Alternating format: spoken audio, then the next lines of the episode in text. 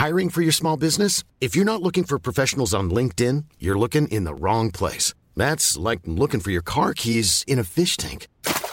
LinkedIn helps you hire professionals you can't find anywhere else, even those who aren't actively searching for a new job but might be open to the perfect role. In a given month, over 70% of LinkedIn users don't even visit other leading job sites. So start looking in the right place. With LinkedIn, you can hire professionals like a professional. Post your free job on linkedin.com slash people today.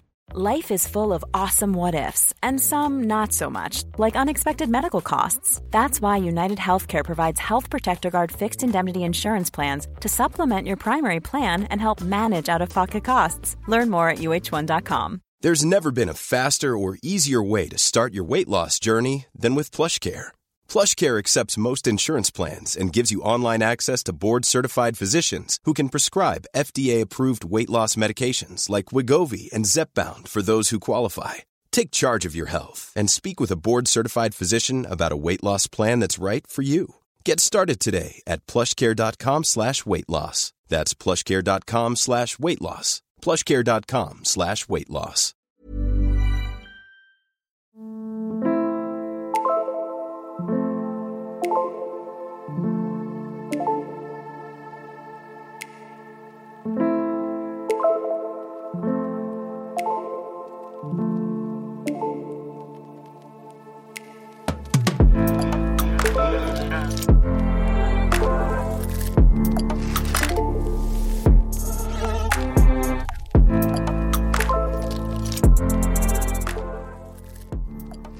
سلام.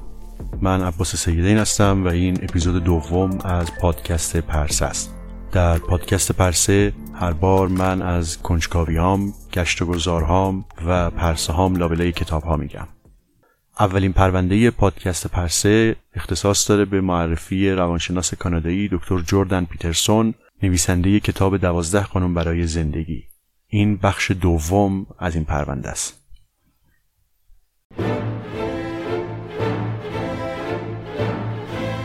I want to go talk to Peterson. Peterson, do you have any comments on the Nazi presence at your protest? Jordan B. Peterson. He's become awfully popular with some people and massively unpopular with others. Learn to think, learn to speak, learn to read. I think that Jordan Peterson needs to have his teaching license revoked. I am not going to be a mouthpiece for language that I detest. Well, so what do you do in the face of that suffering? Try to reduce it. It's also not a free speech issue. You're just a dick. Okay, so here's the problem. There's a big problem here.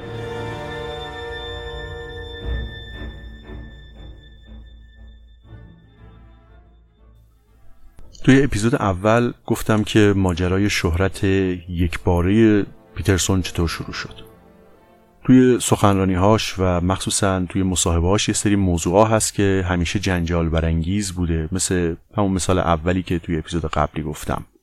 یا مثلا ازش می‌پرسن که آقا شما فمینیست هستی یا نه؟ پیترسون هم هیچ وقت با آره یا نه جواب نمیده. در جواب سوال که شما فمینیست هستی یا نه پیترسون میگه که خب بستگی داره فمینیسم رو چجوری تعریفش می‌کنیم. اگه معنی فمینیسم اینه که افراد مختلف فارغ از هر نوع دستبندی من جمله مثلا دستبندی جنسیتی باید به فرصتهای برابر دسترسی داشته باشن. بله من فمینیستم و اصلا عقل سلیم اینو میگه و هیچ دلیلی نداریم که بخوایم اینو محدودش بکنیم و همه باید برای این هدف تلاش بکنیم. یه جا میگه که حتی اگه موضوع حق رو هم کنار بذاریم و خیلی خودخواهانه به موضوع حقوق زنان نگاه بکنیم قضیه اینجوری میشه که توی هر زمینه ای توی جامعه استعداد محدوده و کمیابه. بنابراین جامعه باید بتونه از همه این استعدادها بهره ببره. و من حتی اگه بخوام به خاطر خودمم بگم بهتره توی جامعه زندگی بکنم که از همه استعداداش داره بهره می‌بره تا من بتونم چیزهای بهتری در اختیار داشته باشم. اما فمینیسم یه معنای دیگه هم داره. چیزی که پیترسون به عنوان فمینیسم رادیکال ازش اسم می‌بره. و اینا کسایی هستن که خب طبیعتا صداشون هم از بقیه بلندتره. پیترسون میگه حرف فمینیسم رادیکال چنین چیزیه. میگن که کل تمدن غربی رو اگه شما بخواید بفهمید بهترین راه برای درک تمدن غربی این زاویه است که این تمدن یک ساختار مرد سالار یا پدر سالارانه ظالمان است. Tyrannical patriarchy و مرد سالار ظالمانه و این ساختار باید از بین بره. بحث اصلاح و اینجور چیزا هم نیست. ساختار تمدن و تمدن غربی بر پایه مرد سالاری ظالمانه است و باید این در تمام سطوح از بین بره. ما باید جامعه داشته باشیم که توش برابری نتیجه وجود داشته باشه. برابری فرصت هم نه برابری نتیجه. پیترسون میگه که این دوتا موضوع یعنی ساختار مرد سالار ظالمانه و بعدم ضرورت برابری نتیجه اینا ایدهایی که نه فقط غلطن در سطوح مختلف بلکه به شدت هم خیلی خطرناک و مخربن. اولا درباره تحلیل تمدن غربی به عنوان مرد سالاری فاسد یا مرد سالاری ظالمانه میگه که این حرف از بیخ غلطه. این تحلیل نتیجه یک جهل تاریخی عجیب و غریبه. در کل تاریخ رابطه زن و مرد اساساً بر پایه همکاری شکل گرفته نه بر پایه سلطه. و دلیل اینکه شما اینقدر دارید توی این تحلیل تاریخیتون اشتباه می‌کنید اینه که از جلوی دماغتون اونورتر نمی‌بینید. میگه مثلا برگردیم صد و اندی سال 150 سال پیش در نظر بگیریم. مثلا 1850 به عنوان نقطه شروع. وقتی به اون موقع نگاه می‌کنیم می‌بینیم دنیا اصلا هیچ شباهتی به دنیای امروز نداره. مسئله این نیست که مردا به زنها هیچ ظلمی نکردن یا زنها به مردها هیچ ظلمی نکردن. تو کل تاریخ بشر ما مدام با هم درگیر بودیم. مردها با مردها مردها با زنها زنها با زنها زنها با مردها والدین با بچه ها بچه ها با والدین. تاریخ بشر واقعا از این جهت هیچ کم و کسری نداره.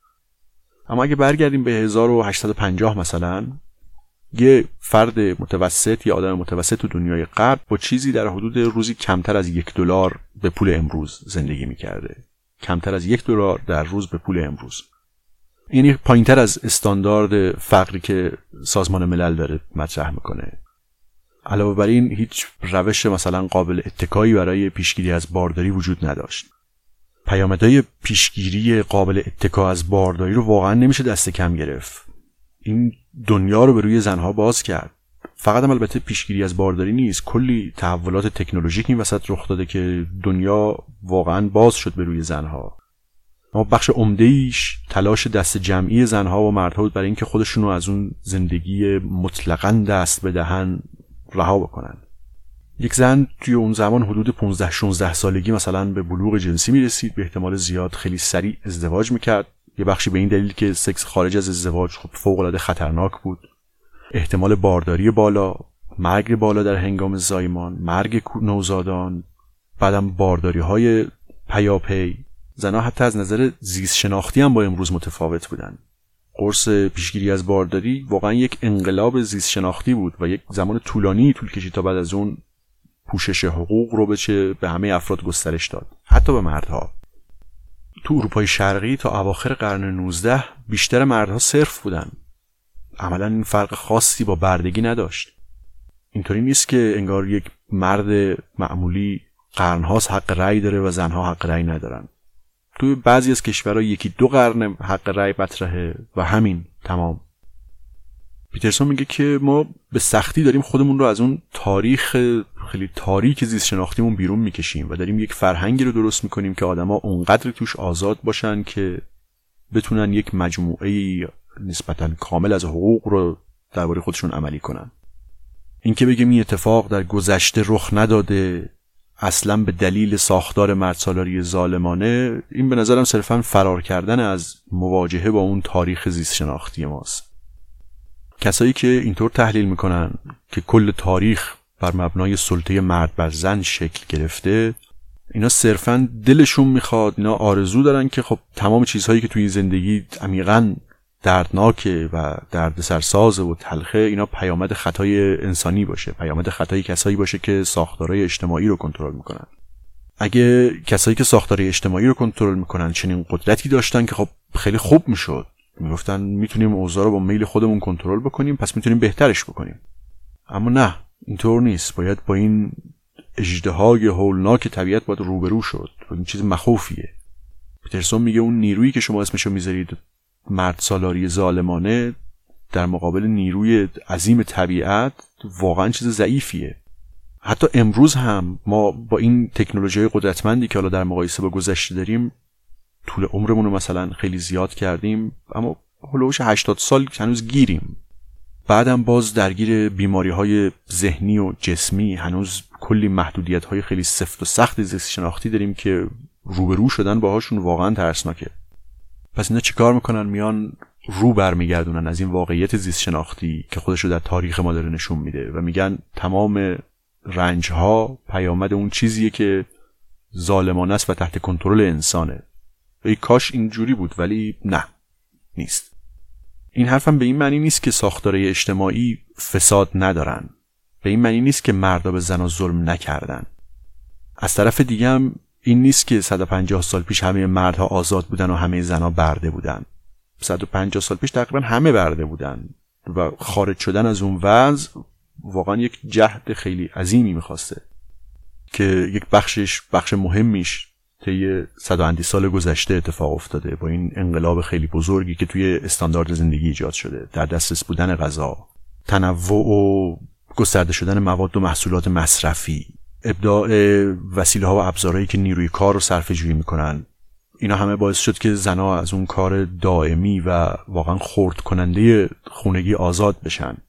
کاری که برای ده ها ساعت در هفته با یک نتیجه درآمدی فوق العاده پایین از طرف دیگه توی این مدت تأسیسات و تجهیزات بهداشتی به صورت خیلی فراگیر و عمومی ایجاد شد. توالت بهداشتی همه جا هست. این به نظر می‌رسه که یه چیز بدیهی باشه اما واقعا اینطور نیست. اینکه همه جا توالت بهداشتی باشه مخصوصا به زنها این امکان رو میده که آزادانه حرکت بکنن در شهر و در دنیای بیرون از خانه حضور داشته باشن. نوار بهداشتی تامپون انواع محصولات بهداشتی دیگه. همه اینا عواملی که مؤثرن. زنها تحت ظلم بودن چون آدما تحت ظلم بودن.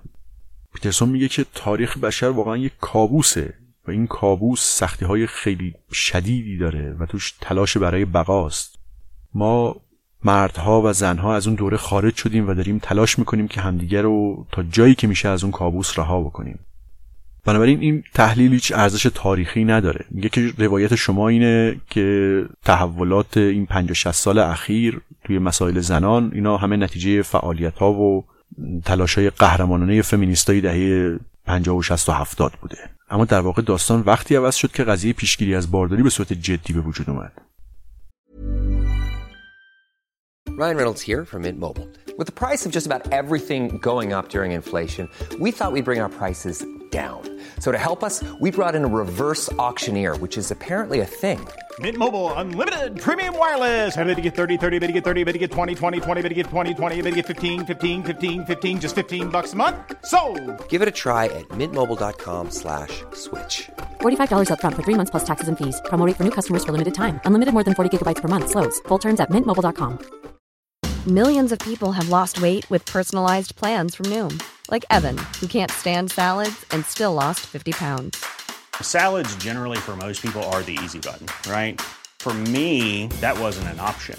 I never really was a salad guy. That's just not who I am. But Noom worked for me. Get your personalized plan today at Noom.com. Real Noom user compensated to provide their story. In four weeks, the typical Noom user can expect to lose one to two pounds per week. Individual results may vary. حرف پیترسون این نیست که رابطه زن و مرد همیشه همکاری متعادل و متقابل بوده. همیشه درجات مختلفی از سلطه و ظلم وجود داشته و وجود داره و وجود خواهد داشت. بلکه حرف اینه که اگه می‌خوایم واقعا به مشکل حقوق زنان بپردازیم اگه می‌خوایم واقعا مسئله رو درک کنیم و حل کنیم باید توی شناخت ریشه ها دقیق عمل کنیم نه سیاسی و اکتیویستی. همینجا هم اینو بگم که پیترسون داره در مورد جامعه غربی و جلوتر میگم در مورد اسکاندیناوی داره حرف می‌زنه. من اینجا نمی‌خوام تیغ به دست زنگی مست بدم و چنین بحثی رو به جامعه ایران تعمین بدم. اگه بخوایم حقوق زنان و تلاش های جنبش زنان رو توی جایی مثل ایران بررسی بکنیم این روند تحولاتی که پیترسون داره الان برای جامعه غربی میگه لزوما برای تحلیل یک جایی مثل جامعه ما طبیعتا جوابگو نیست. همونطور که مثلا توی یک مقیاس خیلی گسترده تر تقسیم بندی های دوره تاریخی تمدن غربی مثلا به کلاسیک و مسیحیت و همینجوری الاخر تا روشنگری به بعد با این نظم و روند لزوما به درد تحلیل تاریخ ایران نمی‌خوره. تاریخ حقوق زنان و همینطور جنبش زنان که به نظر من یکی از فعالترین و علیرغم اون چیزی که به نظر می‌رسه واقعا اثرگذارترین فعالیت های اجتماعی بوده باید با مفاهیم مخصوص به خودش تحلیل بشه. پس قصد ما اینجا تعمیم دادن حرف پیترسون به ایران و شرایط خاص ما نیست. مهم اون استدلال پشتشه. بگذاریم. موضوع نقد دوم پیترسون به فمینیستا و تو حالت کلیش به منتقدای اجتماعی چپ موضوع برابری نتیجه است. پیترسون میگه که برابری نتیجه نه ممکنه و نه مطلوب. خب اول ببینیم برابری نتیجه اصلا چی است. بعد بریم سراغ ممکن و مطلوب بودنش. فرض کنید که شما یک سازمانی یک شرکتی یه ساختار اجتماعی دارین که توش از پایینترین تا بالاترین رده شغلی ده تا لایه وجود داره. برابری نتیجه میگه که اگر مثلا نسبت زن و مرد توی جامعه پنجاه پنجاهه این نسبت پنجاه پنجاه باید توی تمام این لایه ها رعایت بشه. وگرنه این نشانه فساد و تبعیض سیستماتیکه و این ساختار باید از بین بره. پیترسون میگه خب اولا چرا شما میگین بر اساس جنسیت تقسیم بکنیم؟ میگین که توی این مثلا ده لایه سازمانی بر اساس جنسیت پنجاه پنجاه باشه. چرا بر اساس قومیت نباشه؟ چرا بر اساس نژاد نباشه؟ بعد بر اساس نژاد چرا فقط سیاه و سفید مثلا؟ پس این آسیایی های آمریکایی چی, چی میشن؟ چرا فقط اونا باشن؟ چرا اصلا بر اساس وزن نباشه؟ چرا بر اساس قد نباشه؟ بر اساس جذابیت؟ یا اصلا مهمتر از همه چرا بر اساس هوش نباشه؟ چرا بر اساس طبقه اجتماعی نباشه؟ خب حالا چند تا تقسیم بندی شد. و مهمتر کی می‌خواد این تقسیم بندی رو انجام بده؟ با این روش به یک نقطه می رسیم که مثلا توی یک موقعیت شغلی شما به عنوان کارفرما اجازه دارید که مثلا یک مرد آسیایی با این ذریب هوشی که از طبقه متوسط به پایین اجتماع باشه استخدام بکنید.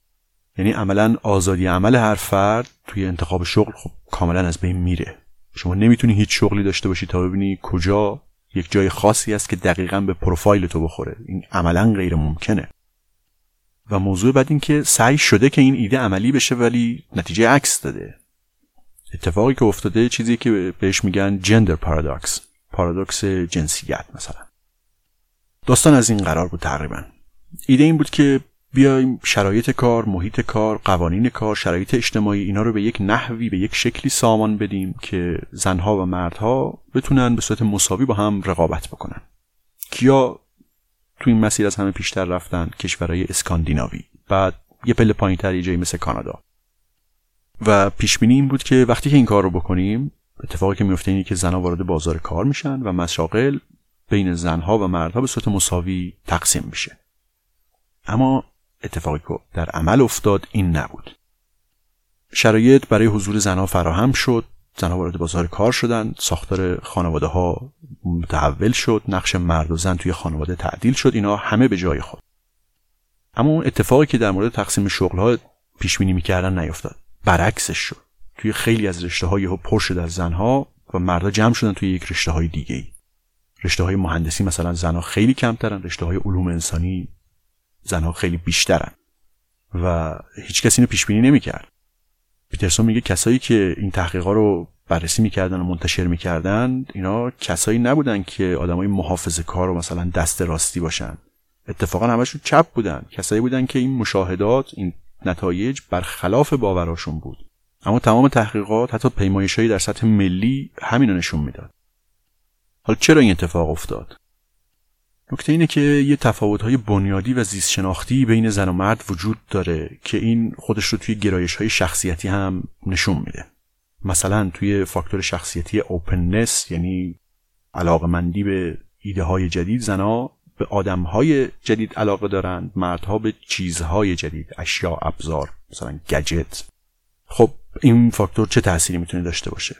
وقتی شما یک آدم باهوش باشی با اوپننس بالا این فاکتور توی انتخاب رشته و شغل اثر می‌ذاره. اگر زن باشی اون وقت احتمال بیشتری داره که کشیده بشی سراغ علوم انسانی. اگه مرد باشی احتمال این بیشتره که بری سراغ علوم پایه یا بری سراغ مهندسی. و این دقیقا برخلاف پیش بینی بود. حالا نمی‌دونم با این نتایج چه کار بکنن. زن و مرد با هم برابر نشدن. مثلا الان روانشناس های مرد خیلی کمترن تا روانشناس های زن. حالا این فساد سیستماتیک نیست. مرد سالاری برطرف شد. این قضیه تفاوت های شخصیتی گرایش های شخصیتی و خصلت های شخصیتی این خودش رو توی میزان درآمد هم نشون میده. یک روایت استانداردی در مورد تفاوت درآمد زنها و مردها وجود داره که درآمد مردها از زنها بیشتره و این به دلیل تبعیض جنسیتیه. پیترسون میگه اینم از اون تحلیل های تک فاکتوری ساده بینانه است. اینکه تفاوت بین درآمد زن و مرد رو صرفا به تبعیض جنسیتی نسبت بدیم این خیلی ساده نگران است. اما قبل از ادامه این موضوع قبل از اینکه موضوع درآمد رو ادامه بدم حالا که حرف شد یک مروری بکنم روی ماجرای خصلت ها و تریت های شخصیتی و موضوع روانسنجی آماری. پیترسون خیلی از این استفاده می‌کنه هم توی کلاسش و هم توی سخنرانی هاش یه مقداری خارج از روند بحث این اپیزوده اما به نظرم میارزه که یه مروری روش بکنم. توی روانشناسی شخصیت هدف اینه که و تلاش میشه که ویژگی های شخصیتی آدم ها یک جوری شناسایی و دستبندی و نهایتا مدل سازی بشه. یکی از مدلایی که پیترسون خیلی ازش استفاده می‌کنه و براش اعتبار علمی جدی هم قائله مدل Big Five یا پنج خصلت اصلیه. اگه بخوایم از اول شروع بکنیم اینجوری میشه که روش تحقیق علمی به صورت خلاصه چنین چیزیه. دانشمندا میان بر اساس مشاهداتشون درباره یک پدیده یک نظریه رو طراحی می‌کنن. بعد بر اساس اون نظریه یه روش اندازهگیری تعیین می‌کنن و شروع می‌کنن به پیش بینی انجام دادن و تست می‌کنن آزمایش می‌کنن تا ببینن اون پیش بینی ها محقق میشه یا نه. البته خب حالا هزار تا پیچیدگی تو این ماجرا وجود داره اما تعریف یه خطیش چنین چیزی میشه. اتفاقی که توی روانسنجی آماری افتاد یه قدری متفاوت از اینه. تفاوتش هم در اینه که این مدل Big Five یا پنج خصلت اصلی نه از یک تئوری بلکه بر اساس تحلیل آماری به وجود اومد. اومدن یه تعداد خیلی زیادی سوال توصیفی درباره شخصیت آدما طراحی کردن و اینو توی پرسشنامه دادن به افراد. مثلا من روزم را پر انرژی شروع می‌کنم. از یک تا ده نمره بدید که این سوال چقدر درباره شما صدق می‌کنه. از این جور سوال ها تحلیل آماری این جواب ها یه چیزی رو نشون میده. اینکه اگه یه نفر مثلا سوال یک رو یه نمره بالایی داده باشه به صورت پایدار میشه پیش بینی کرد که سوالهای مثلا 8 و 11 و 23 و اینا رو هم نمره خیلی بالایی میده. یا بالعکسش اگه یک رو خیلی نمره بالا داده باشه چند تا سوال مشخص دیگر هم به صورت پایدار میشه گفت که نمره پایین میده. چرا؟ فرض کنید من از شما بپرسم که آیا در روز زیاد لبخند می‌زنی؟ آیا در طول روز زیاد شاد هستی؟ مثلا احتمال داره که شما از من بپرسین که آقا این یه سوال بود یا دو تا سوال. درسته لبخند زدن و شاد بودن دقیقا یک چیز نیستن اما اونقدری به هم پیوسته هستن که نشون دهنده یه چیز بنیادی اون زیر باشن. این همون اتفاقی که توی فاکتور آنالیسیس افتاد با اون سوالا. بعد از اینکه سوالای خیلی زیادی رو از افراد خیلی زیادی پرسیدن دیدن که این سوالا به صورت خوشه‌ای دور هم جمع میشن. یعنی انگار چند تا فاکتور پایه و زیربنایی وجود داره. اینا همون خصلت ها یا تریت های شخصیتی هم و بعد اسکوزاری شد و تحلیل شد و این داستان ها. حالا این خصلت ها چیا هستن؟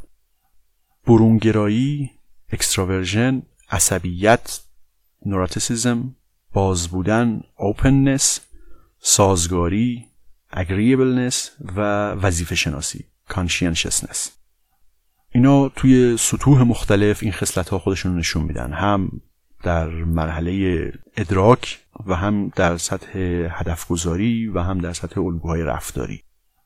مثلا درباره برونگرایی. آیا شما کسی هستین که توی یه مهمونی همزمان با پنج نفر حرف می‌زنید یا اینکه بعد از یه مهمونی باید برین سه روز تو خونه توی اتاق تاریک استراحت بکنید تا حالتون جا بیاد؟ آیا شما می‌تونید تنهایی رو تحمل بکنید یا نه؟ اینا بنیادی ترین بروزها و نمودهای درونگرایی و برونگراییه. ممکنم از حد وسط باشی این خصلت خیلی هم خصلت پایداریه. خیلی زود توی کودکی خودش نشون میده و تقریبا پایداره. بعد دیگه openness یا باز بودن. این بعدیه که بیشتر مربوط به خلاقیته. آدمای با openness بالا معمولا کارآفرینا هنرمندها اینجور آدمایی هستن. شما می‌تونید بفهمید کسی openness ش بالاست یا نه. وقتی شروع می‌کنیم باش حرف زدن بس سریع می‌کشه به ایده ها و بحثای فکری و زیبایی و اینها. چنین آدمی نشون میده که openness بالایی داره. بعد سوم یا خصلت سوم عصبیت neuroticism کسی که عصبیت بالایی داره این بعد مربوط به احساسات منفیه. چنین آدمی احتمال بیشتری داره که دنیا رو به عنوان یک محل تهدید ببینه محلی که باید در برابرش محافظت شد. بود دیگه اگریبلنس یا سازگاریه. آدم سازگار آدم با سازگاری بالا این اساسا از مواجهه و رو در رو شدن با آدم ها گریزانه. مدام می‌خواد همه رو راضی نگه داره اوضاع رو آروم نگه داره. و فاکتور پنجم کانشینشسنس یا وظیفه شناسیه اگه شما فاکتور وظیفه شناسی بالایی داشته باشید معمولا خیلی پرتلاش و منظمین. این دوتا صفت هم همینجوری نمیگه. اینا دوتا زیر فاکتور برای خصلت وظیفه شناسیه که حالا از قضا تقسیم جنسیتی هم داره. مردهایی با وظیفه شناسی بالا معمولا سخت گوشترن و زنهایی با وظیفه شناسی بالا معمولا منظمترن. بین اینها بین این زن و مرد یک اختلاف وجود داره. اغلب افراد یک ترکیبی از قصت های مختلف با مقادیر مختلفن و دونستن این برای یه فرد می‌تونه خیلی مفید باشه. مثلا می‌تونه موقع انتخاب شغل خیلی تأثیر گذار باشه. اگه شما آدمی هستین که خیلی درونگرایین طبیعتا یک کاری یک شغلی که قرار باشه توش مدام با آدم های مختلف سر کار بزنین این خیلی زود شما رو فرسوده می‌کنه و احتمالا هم نمی‌تونین توش خیلی خوب باشین. یا اگه برونگرا باشید خیلی احتمالا از اون دست آدمای رو اعصاب میشین که به جایی که بشینن تو دفترشون کارشون بکنن مدام تو راه رو دم اتاق این و اون دارن صحبت می‌کنن. تو حیطه روابط عاطفی و ازدواج همین می‌تونه دونستن اینا خیلی موثر باشه. در مورد ازدواج یا در مورد یک رابطه بلند مدت حداقل چیزی که ما می‌تونیم از اینا نتیجه بگیریم اینه که ناهماهنگی بیش از حد بین دو نفر مزره مثلا اگه یکی خیلی برونگرا باشه و پارتنرش خیلی درونگرا باشه این دو نفر اینا مدام در مورد اینکه چقدر قرار معاشرت اجتماعی داشته باشن با هم درگیرن. به توافق رسیدن برای دوتا آدمی که توی بعدی خیلی با هم متفاوتن واقعا کار سختیه چون مسئله نظر شخصی و عقیده و اینا نیست. توی حالتهای خیلی شدیدش این دوتا واقعا دو, دو نوع آدم متفاوتن. درونگراها مثلا اینا واقعا از ارتباط های اجتماعی گسترده لذت نمی‌برن. از اون طرف برونگراها هم توی تنهایی قشنگ پژمرده میشن. یا اون فاکتور سازگاری اگه یه کسی خیلی اگریبلنس بالایی داشته باشه این مدام میگه خب هر جوری که تو راحتی هر جوری که تو میگی. و طرفش اگه خیلی دیسگریبل باشه خیلی ناسازگار باشه میگه خب محض تنوع هم شده یه بار تو بگو چی می‌خوای. و این درگیری ها خیلی شدیده. برای یه آدم سازگار اونی که ناسازگاره به نظر خیلی زورگو می‌رسه. و برای یه آدم ناسازگار اون فرد سازگار کسی که نمی‌تونه از حق خودش دفاع بکنه. راحت میشه بهش زور گفت. این یکی از منشه های اصلی درگیری بین زن و شوهراست. چون از قضا بعدی هم هست که اختلاف جنسیتی توش وجود داره. زنها نیم واحد انحراف معیار سازگارتر از مرد هستن.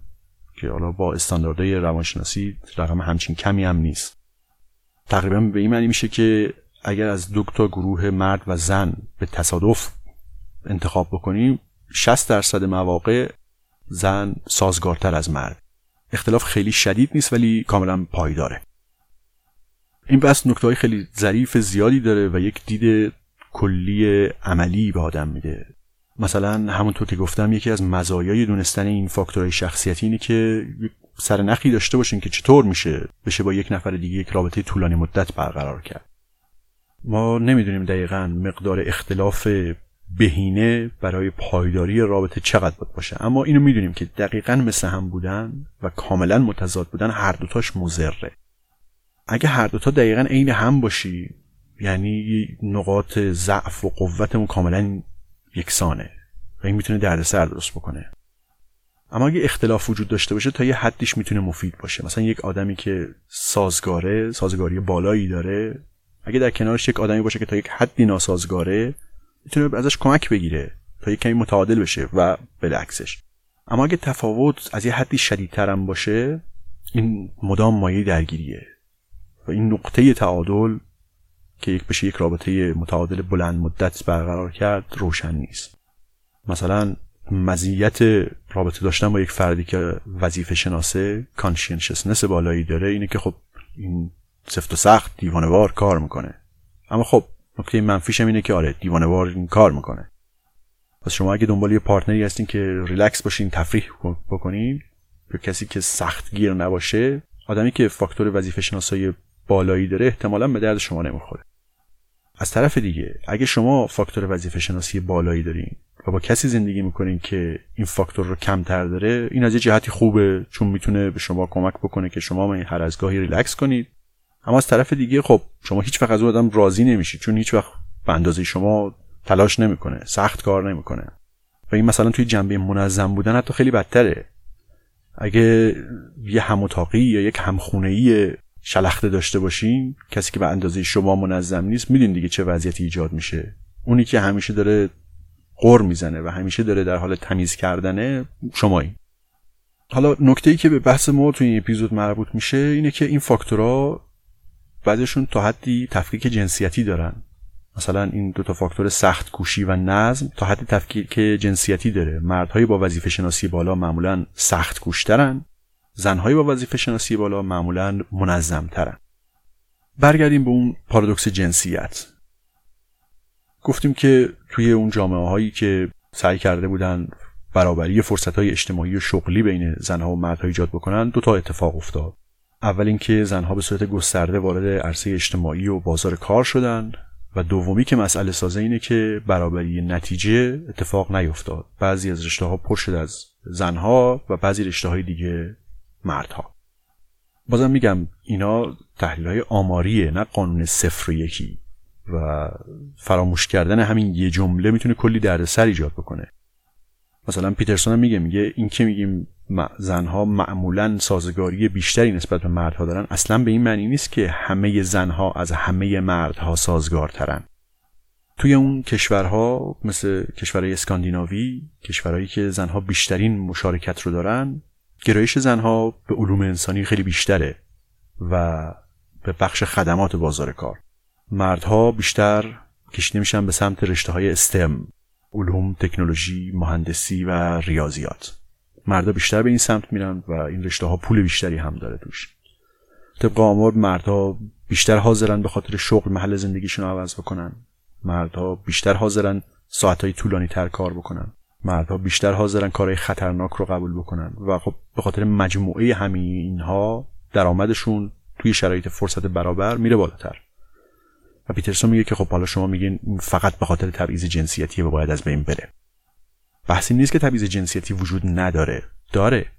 موضوع اینه که همه چیز رو به یک عامل فقط ربط دادن این ساده لوحانه است و باعث میشه که راه حلی هم که شما برای حلش ارائه میدی جواب نده و در بعضی موارد هم اصلا اثر مخرب داشته باشه.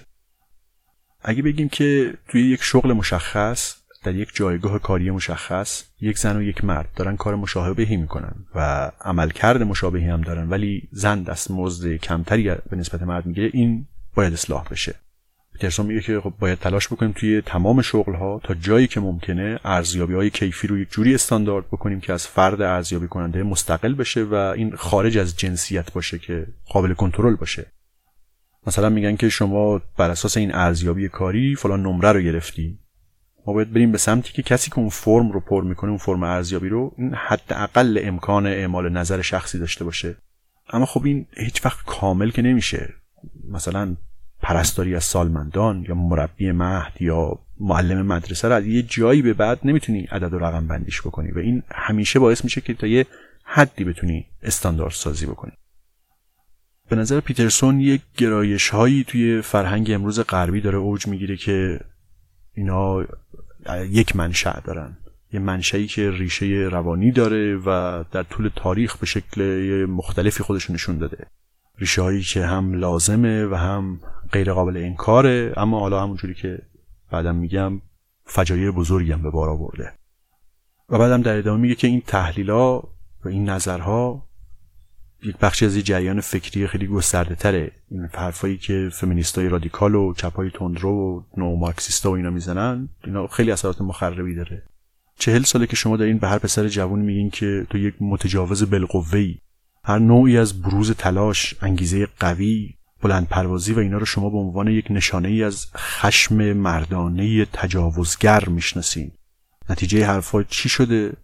مردا دارن به سرعت دانشگاه ها رو ترک می‌کنن. نرخ ترک تحصیل مردا خیلی بالاتر از زن هاست و بحران هویت بین مردها خیلی شدیدتره مخصوصا مردهای جوان. تحلیل پیترسون اینه که این حذف نقش مرد و این سرکوب نمایش توانایی در مردها این خیلی مخربه. هم برای مردها و هم برای زنها. همونطوری که مردها به حضور یک زن سالم و قوی در کنار خودشون نیاز دارن زنها هم به یک مرد قدرتمند و توانا در کنار خودشون نیاز دارن. کسی که بتونه سهم خودش از زندگی به دوش بکشه. پس این حذف یک طرفه نقش مرد نه برای مردها خوبه و نه برای زنها. زنها مردی رو می‌خوان که بتونه بار خودش رو به دوش بکشه سهم خودش رو از در زندگی ادا بکنه و شما دارین این رو از مرد این توانایی رو دارین از مردها می‌گیرید. اینایی که میگم برایند مثلا ده تا سخنرانی و مصاحبه مختلفه. خیلی هم حرفاش رو شسترفته و منظم می‌زنه و اصلا هم اهل معذب شدن و اینا نیست. برگردیم به کتاب دوازده قانون برای زندگی. یک تا قانونش رو تو اپیزود قبلی مروری کردم و همین رو تو این اپیزود هم همین کار رو ادامه میدم. قانون ششم میگه قبل از اینکه از دنیا انتقاد کنی اتاقت رو کاملا منظم کن. این عنوان اتاقت رو منظم کن. Clean your room. این تبدیل به یه ممی شده بین مخاطبای پیترسون بین طرفداراش. پیترسون میگه من مدت خیلی طولانی رو صرف مطالعه توتالیتاریسم و حکومت های تمامیت خواه و جنایت هایی که به بار آوردن کردم. چیزای خیلی هولناکی خیلی خیلی وحشتناکی خوندم. واقعا هولناکتر از اون چیزی که آدم می‌تونه تخیل بکنه. و همینطور خیلی چیزا درباره آدمای جنایتکار در مورد قاتلای زنجیره‌ای و این آدما خوندم تا بفهمم که اینا چی می‌خواستن. یه کتابی رو توصیه می‌کنه نوشته کارل پنزرم.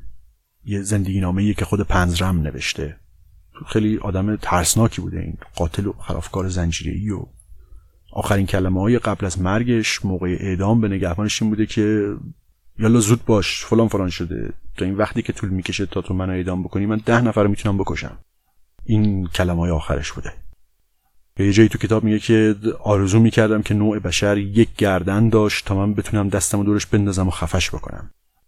آدمای اینجوری خیلی زندگی نامه نمی نویسن اما خب پنزرم نوشته و گفته که چرا اینجوری بوده؟ چرا اینطور احساس می‌کرده؟ چرا اینطور فکر می‌کرده؟ بلکه حالا شاید یکی بخواد بفهمه. فصل 6 درباره چنین چیزیه. تو این فصل به پنزرم اشاره می‌کنه به اون بچه هایی که توی آمریکا توی مدرسه کلمباین هم کلاسیاشون رو کشتن اشاره می‌کنه. میگه من رفتم خاطرات اینا رو خوندم نوشته های اینا رو خوندم. هر وقت از این تیراندازی ها میشه همه یه کار می‌کنن. آخ آخ آخ چرا چنین اتفاقی افتاد؟ چرا چنین شد؟ چی شد؟ پیترسون میگه خب چرا نمیریم ببینیم خودشون چی گفتن؟ بچه های کلمباین نوشتن که چرا این کارو کردن. شما میگین که آره اینا چنین جنایتی کردن چون توی مدرسه بولی شدن بهشون زور گفتن. هر کی که بولی میشه که نمیره کل مدرسه رو بمبگذاری بکنه برای تخریب کل شهر نقشه بکشه بعدم بره هم کلاسیشو به بوله ببنده که. اون توضیح خیلی سطحیه که چون بولی شدن رفتن شروع کردن به کشتن هم کلاسیاشون شاید شما اینجوری تحلیل می‌کنید چون نمی‌خواین مسئله اصلی رو باش مواجه بشید این بچه ها خودشون سرراست گفتن. که بر اساس اون تحلیلی که داشتن بر اساس اون تحلیل خیلی جاهلانه و مقرورانه ای که داشتن خود وجود انسان چیز فاسد و غیر ضروریه و بهتره که به سریعترین و خشنترین شکل ممکن از بین بره. این چیزیه که اونا حس می‌کردن. فصل 6 درباره چنین موضوعاتیه. یک فصل سختیه و یک تعملیه بر مفهوم کینه resentment. درسون میگه که کینه انگیزه خیلی کلیدیه توی آدم و به نظر من معلم خیلی خوبیه. یکی از کارهایی که باید بکنین اینه که به صدای کینه درونتون گوش بدین و البته اول از همه باید اعتراف بکنید که این حس توی شما وجود داره. بعد به اون فانتزیا و خیال هایی که داره تو ذهن شما توی مغز شما میپزه باید اعتراف بکنید. و باید به این آگاه بشین که چطور میشه راه خروج رو از این کینه پیدا کرد. اینا کارهای خیلی سختیه. چون احتمالا توی مسیر باید یه چیزایی در مورد خودت یاد بگیری که اصلا دوست نداری یاد بگیری. وقتی آدم احساس کینه می‌کنه این احساس دو تا معنی می‌تونه داشته باشه. یکی این که خب خفش بابا. انقدر قر نزن. مثل آدم بزرگ رفتار کن بچسب زندگیت. یا اینکه واقعا یک نفری داره به تو زور میگه که این یک نفر ممکنه یک بخشی از وجود خودت باشه. و تو باید یه حرفهایی بزنی و یه کارهایی بکنی که این وضعیت زورگویی متوقف بشه. پس این احساس کینه چیز مفیدیه و می‌تونه راه خروج رو از یک چنین وضعی به نشون بده. میگه توی یکی از آثار تی اس الیوت به اسم کاکتل پارتی یک نکته جالبی بهش برخوردم. یک زنی میره سراغ روانشناس و میگه که آره اوضاع من خیلی بده خیلی رنج می‌برم و زندگیم اصلا رو به راه نیست. و میگه که امیدوارم واقعا یه مشکلی داشته باشم. روانشناس میگه منظورش تو از این حرف چیه؟ زنه میگه خب من اینجوری می‌بینم. یا اینکه این دنیا مشکل داره و اوضاع همینه که هست و خب کاری از دست من بر نمیاد. یا اینکه شاید شانس داشته باشم و مشکل در من باشه. یعنی این باعث بشه که این رنجی که من دارم می‌کشم غیر ضروریه و من این وقت این شانس رو دارم که یه فکری به حالش بکنم یک کاری بکنم چیزی یاد بگیرم و درستش کنم. پیترسون میگه خب اگر زندگی تو اونطوری که می‌خوای پیش نمیره می‌تونی کسی دیگه رو برای سرزنش پیدا بکنی. خیلی کار راحتی هم است و باب دله. یا اینکه می‌تونی اینجوری فکر کنی که من از زندگی راضی نیستم. از اینجوری که این زندگی الان داره پیش میره راضی نیستم. شاید اصلا از کل زندگی خوشم نمیاد. چون تراژیکه چون آلوده به شره. چطور بفهمم که این قضاوتم دقیقه یا درسته؟ خب سوال اینه که آیا من هر کاری که می‌تونستم کردم که زندگیم رو درست بکنم؟ خب میشه یه هدف. از سولجنسین نقل می‌کنه. میگه که من سولجنسین رو خیلی تحسین می‌کنم. اون کتابش مجموع الجزایر گولاگ یکی از عوامل سقوط اتحاد شوروی بود. سولجنسین گفت اگر یک نفر دست از دروغ برداره می‌تونه ظلم رو سرنگون کنه. و خب سولجنسین کسی بود که صلاحیت گفته این حرف هم داشت. وقتی توی کمپ های گولاگ بود اون به این موضوع فکر می‌کرد و به این تحمل می‌کرد که خب چطور شد من سر از اینجا در آوردم زندگی خب خیلی سختی هم داشت. اول اینکه توی جبهه روس توی جنگ جهانی دوم بود بعد فرستادنش به کمپ های گولاگ و خب این تازه شروع داستان بود. سرطان گرفت و همه چی. وقتی توی کمپ بود داشت به این فکر می‌کرد که خب چی شد که من سر از اینجا در آوردم و تازه سولجنسی می‌تونست هیتلر رو سرزنش بکنه و استالین رو. می‌تونست بدبختیش رو گردن این دوتا بندازه. کی از این دوتا بهتر؟ اما این کار نکرد. همه تقصیرها رو گردن دیگری ننداخت. شروع کرد به تحمل کردن و فکر کرد که احتمالا خودش هم به یک نحوی تو این اتفاقاتی که براش افتاده یک نقشی داشته. اون میگه که من تصمیم گرفتم بیام تار و پود زندگیم رو دونه دونه بگردم و ببینم کجا اشتباه رفتم. با همین قضاوت خودم. وقتی یک راهی پیش روی من بود کجا بود که راهی رو رفتم که می‌دونستم نباید برم. این وضع همه می‌شناسیم. یه وقتی توی وضعی هستیم که خب نمی‌دونیم راهی که میریم درسته یا غلطه. اینجا مسئله جهله فقط. اما گاهی خیلی خوبم می‌دونیم که نباید یه راهی رو بریم اما بازم میریم. نباید یه کاری رو بکنیم ولی بازم می‌کنیم. خیلی اتفاق میفته چرا این کارو می‌کنیم؟ کینه بدخواهی حماقت هزار تا دلیل می‌تونه داشته باشه. اما می‌دونیم که راه درست رو تو اون لحظه می‌دونستیم. سولجنسین به این فکر کرد که خب چی میشه؟ اگه من مسئولیت اینی که امروز اینجا توی گولاگ هستم رو بپذیرم و بعد زندگیمو بررسی بکنم و بگردم تمام اون کارهایی رو که غلط بودن با همین درک خودم با همین قضاوت خودم. کارهایی که احتمال اینی که من سر از اینجا در بیارم رو بیشتر کردن این کارا رو پیدا بکنم و سعی کنم اون اشتباهام رو درست کنم. و این شد که خب کتاب مجمع الجزایر گولاگ نوشت و یکی از عواقبش این بود که سقوط شوروی رو تسریع کرد. محصول کمی هم نیست. اعتراف می‌کنی و واقعا توبه می‌کنی و واقعا جریمش رو میدی که نوشتن این کتاب است. و در نتیجه این کار تو کل چشمانداز سیاسی جهان تغییر می‌کنه. این موضوعی که باید بهش فکر بکنیم چون فقط سولجنسین هم نبود که این کارو کرد. مثلا ماندلا هم یک کار مشابه این انجام داد. پس موضوع اینه که وقتی درباره طبیعت وجود درباره کل زندگی احساس کینه و انزجار می‌کنیم چنین موقعی با چیکار بکنیم؟ وقتی خیلی داریم رنج می‌بریم. جواب اینه که لعنتی رو درستش کن. برای یه سالم که شده تلاش کن. برای یه هفته درستش کن. سعی کن کارایی رو که می‌دونی نباید بکنی نکنی. سعی کن چیزهایی رو که می‌دونی خطاست نگی. و بعد نگاه کن ببین چه اتفاقی میفته حداقل امتحانش کن به امتحانش که میارزه. و پیترسون میگه حالا من می‌تونم بگم. میگه من هزاران نامه از افرادی مختلف دارم که میگن ما آقا امتحان کردیم. و جواب داد. در کمال تعجب جواب داد. دست از دروغ گفتن برداشتم. و جواب داد. و زندگیم داره از جهات مختلفی به تدریج داره بهتر میشه. میگه یه تیکه توی کارتون سیمسونا هست. یکی از کاراکترها داره راه میره و مدام پاشو می‌ذاره روی شنکش و میاد می‌خوره تو صورتش. یه دو تا فوش میده میره جلوتر دوباره پاشو می‌ذاره روی شنکش دیگه دوباره می‌خوره تو صورتش. همینجوری. پیترسون میگه که خب نکن این کار رو. کاری رو که می‌دونی با همین قضاوت فعلی خودت می‌دونی نباید بکنی نکن. این حرف که قبل از اینکه از دنیا انتقاد بکنی اتاقت رو مرتب کن یعنی تلاش کن تا به نقایص خودت واقف بشی. قبل از اینی که بخوای همه تقصیرها رو بندازی به ساختار دنیا. میگه من کلی دانشجوی لیسانس می‌شناسم که اینا حاضرن پاشن برن ساختار اقتصاد جهانی رو اصلاح بکنن اما یه پیپر آخر ترمشون رو نمی‌تونن به موقع تحویل بدن. بین این دوتا کار یک فاصله ای هست یک گپی هست که بهش توجه نمی‌کنن. شاید خیلی از مشکلاتی که می‌بینی کار خودت باشه. شاید ناشی از نقص خودت باشه. پس اول به خودت بپرداز. در امتداد همین موضوع توی قانون نه میگه که فرض کن کسی که داری به حرفش گوش میدی ممکنه یک چیزی بدونه که تو نمی‌دونی.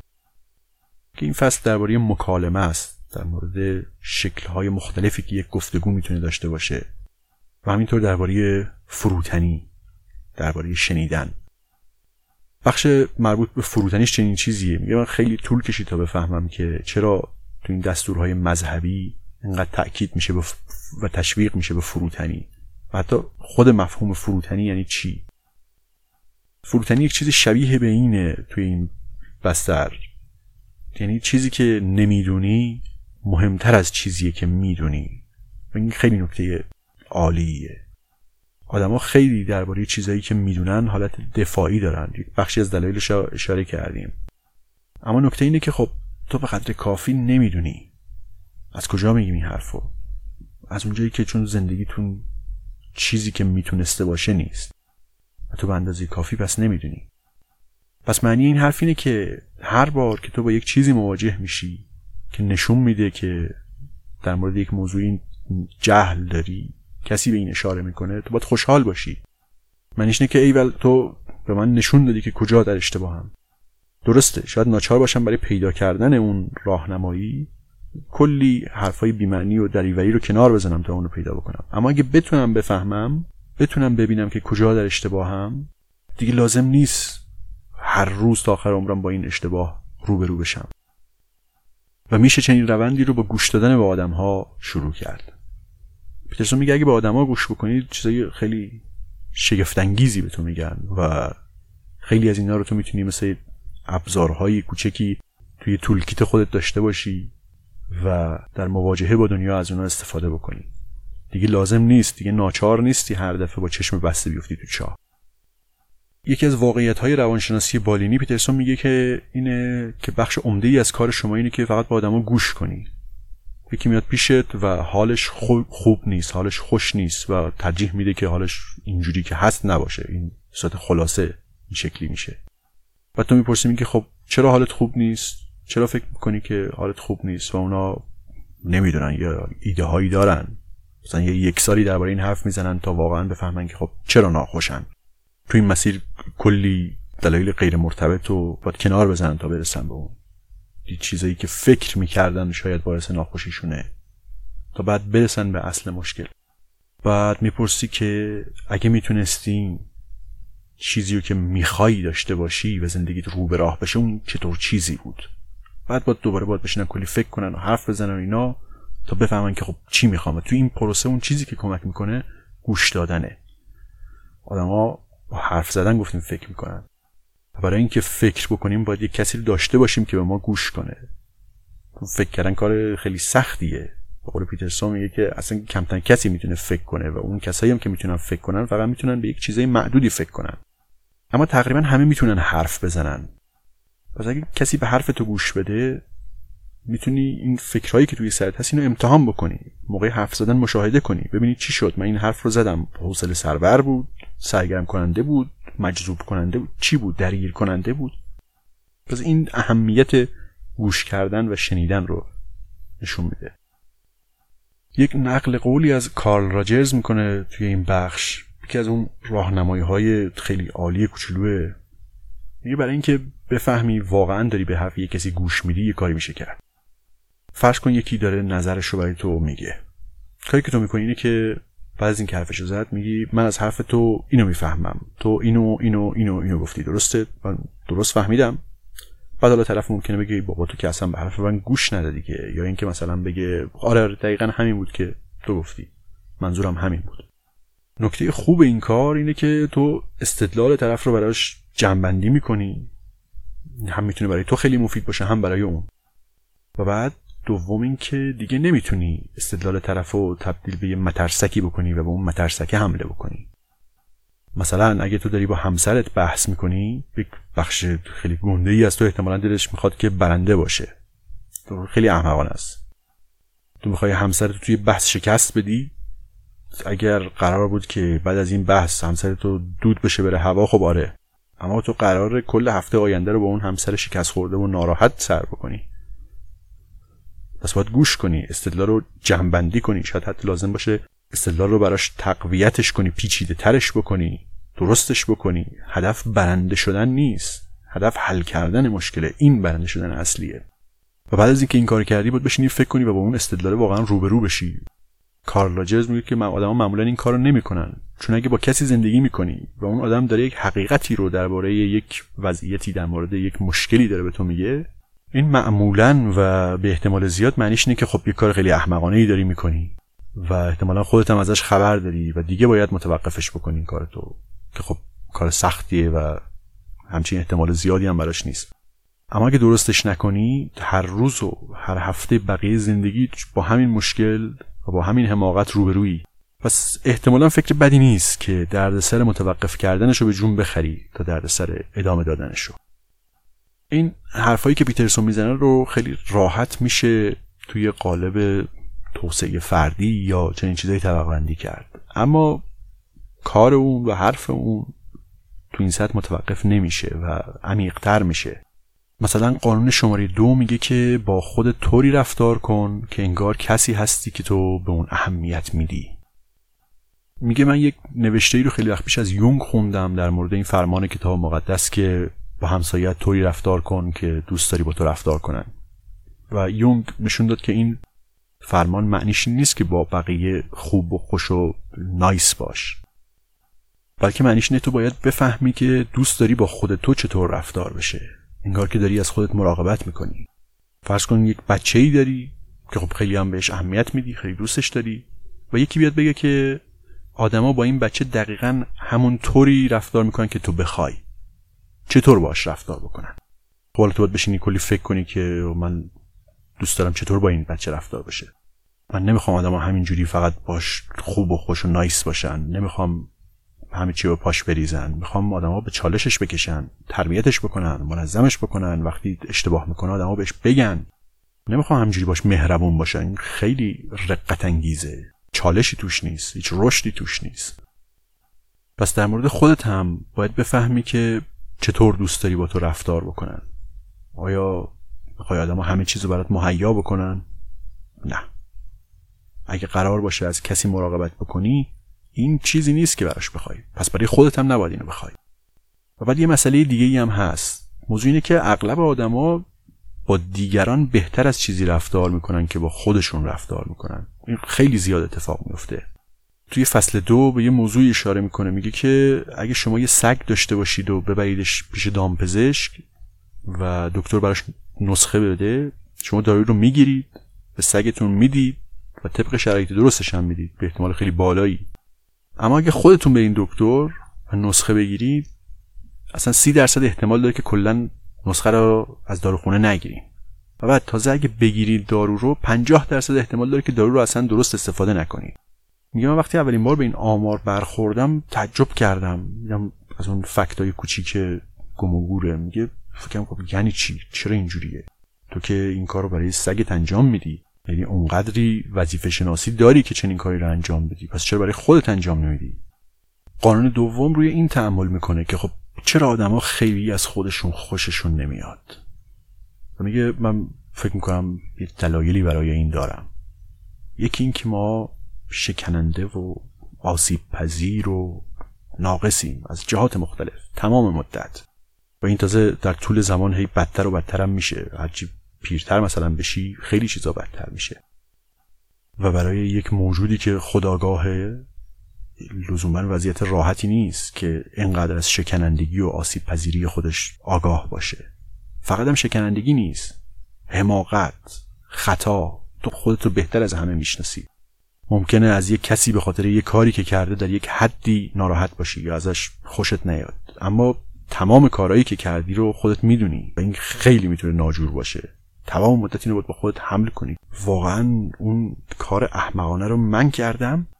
خب این هست که تو ضعیفی ناکارآمدی وسوسه ها بهت غلبه می‌کنه و می‌دونی که نباید اینطوری باشه. و علاوه بر اینا می‌دونی که پتانسیلش داری که کارهای خیلی شرورانه ای هم انجام بدی. اینم در مورد خودت می‌دونی. و این واقعا یه سوال وجودیه برای آدم ها. اصلا چرا باید از چیزی که اینقدر ناکارآمد و به درد نخور و شرور و زایست باید مراقبت بکنیم؟ فصل دوم موضوعش چنین چیزیه. و جوابی که میدینی که خب آره آره. اول اینکه تو همون قدری که خودت فکر می‌کنی زایهی ولی خب همه آدم ها همین و این یک مسئله وجودیه. این چیزی نیست که فقط مختص تو باشه. مشکل فراگیر و همگانیه. و یه جوابی داره. جوابش شبیه به اون جمله کتاب مقدسه که گناهکار رو دوست داشته باشم و از گناه بیزار باشه. یه چیزی مثل این. یعنی اینکه علا رقم این واقعیت که تو همه اون چیزی که می‌تونستی باشی نیستی روی کرده درست در مواجه شدن با خودت اینه که با خودت طوری برخورد بکنی و طوری عمل بکنی که واقعا انگار برای خودت اهمیت داری. درست همون جوری که با یک کسی رفتار می‌کنی که عمیقا برات مهمه. یک نوعی معکوس قانون طلایی.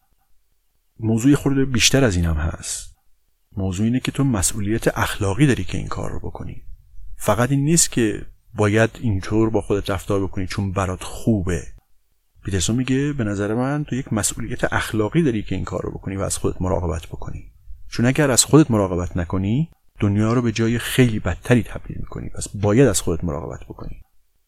ما علا رقم این که فانی و آسیب پذیر و معذبیم و نه فقط قادریم کارهای خیلی شری بکنیم بلکه واقعا هم این کارهای هولناک رو می‌کنیم. علا رقم همه اینها. همچنان این مسئولیت رو داریم. در راستای این فرمان قانون سوم قرار می‌گیره که اونم میگه که با آدمهایی دوست شو که بهترین رو برای تو می‌خوان. تو این فصل میگه من یک تعملی کردم بر کودکی و نوجوانی خودم. من یک دوستایی داشتم که بهترین ها رو برای من می‌خواستم و یه دوستایی که نه. یه دوستایی داشتم که به سمت بالا هدف گرفته بودن و یه کسایی که به سمت پایین. اگه تو دوستی داشته باشی که پایین رو هدف گرفته و تو یه کاری بکنی که به سمت بالاست معمولا از این وضعیت خیلی خوشحال نمیشه. سعی می‌کنه موفقیت تو رو در برابر موفقیت خودش حالا چه فرضی چه واقعی کوچیک کنه. کارتون رو کوچیک کنه. اگه مثلا تو زیاد مشروب میخوردی داری سعی می‌کنی الکلی نباشی بهت مشروب تعارف می‌کنه. بدبینه تلخه. بعضی وقتا چنین آدمی می‌تونه یکی از اعضای خانوادت باشه. بعضی وقتا ممکن اصلا یک بخشی از وجود خودت باشه. این فرمان این قانون یک امریه در این راستا. همونطور که تو مسئولیت اخلاقی داری که از خودت مراقبت بکنی مسئولیت اخلاقی داری که اطرافت رو با آدمهایی پر بکنی که شجاعت و ایمان و خرد کافی دارن که وقتی یک کار خوبی کردی برات آرزوی خیر بکنن و وقتی داری یه کار مخربی می‌کنی جلوتو بگیرن. و اگه دوستای تو اینطور نیستن نه احتمالا دوست تو نیستن. میگه یکی دو تا قانون داشتم که دربارهشون ننوشتم. یکیش این بود که مراقب باش خبر خوب رو به چه کسی در میون می‌ذاری و یکی دیگه این که مراقب باش خبر بد رو با چه کسی در میون می‌ذاری. اینا مفاهیم نزدیک به همین دارن. دوست کسی که تو می‌تونی خبر خوب رو باهاش در میون بذاری. سراغش میدی بهش میگه که فلانی این اتفاق خوب افتاد برای و میگه که ایول خیلی خوشحالم که چنین اتفاقی برات افتاده. همیشه همینطور باشه. نه اینکه بگه لعنتی چرا این اتفاق برای من نیفتاد؟ تو که لیاقتش نداشتی؟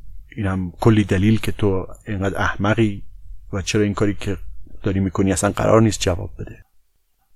یکی از کارهایی که چنین آدمایی می‌کنن اینه که سعی می‌کنن تو رو پایین بکشن و سعی می‌کنن ببینن آیا تو هم این کار رو تحمل می‌کنی یا نه. چون فکر می‌کنن که زندگی ارزشش نداره و اوضاع خوب نیست. خودشون بخوان ثابت بکنن که هیچ ایدئالی وجود نداره و هیچ دلیل ضروری نیست که مسئولیتش رو بپذیریم و به جلو تلاش بکنیم. بعد میان با تو به عنوان نمونه آزمایش استفاده می‌کنن. تو رو به سمت پایین هل میدن نگاه می‌کنن ببینن چطور واکنش نشون میدی. اگه تو تحمل بکنی که خب آره. بدبینی من کاملا توجیه شد. یکی این فصل دردناکیه. چون جزئیات خودکشی یکی از دوستاشو توش تعریف می‌کنه که در طول یک دوره طولانی خودشو کشت نه با یک حرکت یک باره. در طول این چند سال این وجه کار پیترسون این نگاه انسانیش خب خیلی جدی به چشم اومده و در کنار اون بیان خیلی شیوایی که داره باعث شده که حرفاش خوب خریدار پیدا بکنه.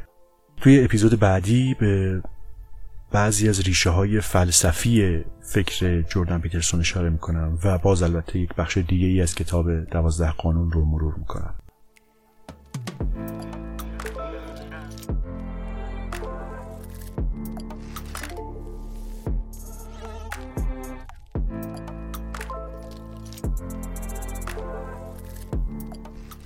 چیزی که شنیدید اپیزود دوم از پادکست پرسه و بخش دوم از پرونده معرفی دکتر جردن پیترسون بود. پادکست پرسه رو به دوستاتون معرفی کنید اینستاگرام پرسه رو ببینید و می‌تونید از طریق ایمیل info با من در تماس باشید.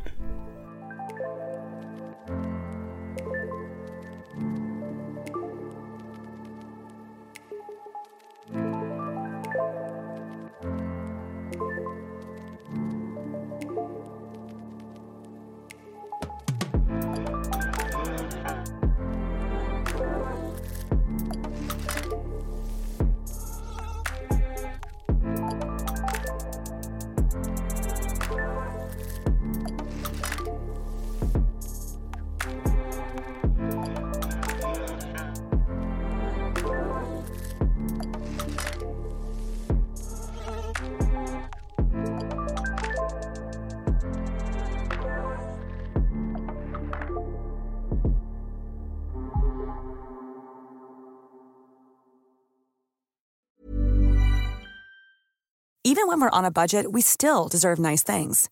Quince is a place to scoop up stunning high-end goods for 50 to 80% less than similar brands. They have buttery soft cashmere sweaters starting at $50, luxurious Italian leather bags, and so much more. Plus, Quince only works with factories that use safe, ethical, and responsible manufacturing. Get the high-end goods you'll love without the high price tag with Quince. Go to quince.com/style for free shipping and 365-day returns.